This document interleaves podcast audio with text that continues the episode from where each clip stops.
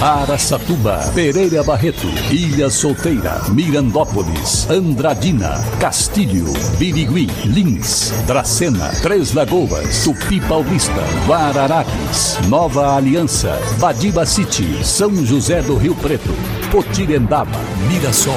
Azevedo Auditoria Soluções Empresariais apresenta SRC Notícia. A informação para mais de 3 milhões e meio de ouvintes. Apresentação Marcelo Rocha. A Triunfo, concessionária que administra a BR 153, a Transbrasiliana em nossa região, está proporcionando à população de Lins e região o projeto Nossa Fauna, edição Dinossauros. Com uma exposição de fósseis de dinossauros é, que vai até o dia de hoje. Acaba hoje, pessoal. Tem até hoje às 5 horas da tarde para ir no Museu Histórico de Lins. Estão expostas dezenas de fragmentos de fósseis de dinossauros e a entrada é gratuita. SRC Notícia. Notícia. Os alunos do ensino fundamental da Escola Municipal Olinto Mancini, em Três Lagoas, tiveram uma experiência única de aprendizado ambiental nesta semana. A equipe de educação ambiental da Secretaria de Meio Ambiente deu a continuidade ao cronograma de ações da Semana do Meio Ambiente nesta unidade, com a exposição da tenda educativa as crianças conheceram os métodos de aproveitamento de resíduos orgânicos para utilizá-los principalmente em hortas e plantios, técnica de plantio e a criação e reprodução de abelhas. Segundo o técnico Luiz Eduardo, a apresentação foi como um ciclo de cadeia alimentar. A campanha teve início com a visita técnica na cooperativa Arara Azul e esta ação vai também ocorrer em todas as outras unidades escolares municipais de Três Lagoas. Presidente Alves, na região de Lins, tem população estimada em mais de 4 mil habitantes. A cidade originou-se de um antigo povoado chamado Jacutinga. Presidente Alves tem como fonte de renda as atividades de agricultura e pecuária e um comércio forte. Presidente Alves, também presente no SRC Notícias.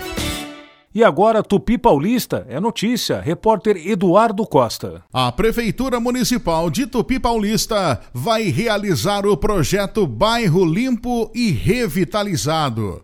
O projeto realizará manutenção preventiva, limpeza, recolhimento de galhos, móveis inservíveis, entulhos, exceto restos de construção. A cidade foi dividida em setores com cores. Setor 1, azul, setor 2, vermelho, setor 3, laranja e setor 4, verde. O projeto de revitalização vai começar pelo setor azul, que inclui os bairros Vila Camargo, Residencial Santa Isabel, Jardim Gracianópolis, Jardim das Flores, Residencial Rossume, Vila São Pedro, Jardim Colomba e Vila Mineira. Para colaborar, a população deve pegar os objetos inservíveis da residência e colocar do lado de fora, na calçada para recolhimento. Eduardo Costa, SRC. E hoje, da 1 às 6 da tarde, o Shopping Praça Nova de Aracatuba recebe uma feira de adoções de pet. A ação tem o intuito de ajudar animais que estão à espera de uma família para serem adotados.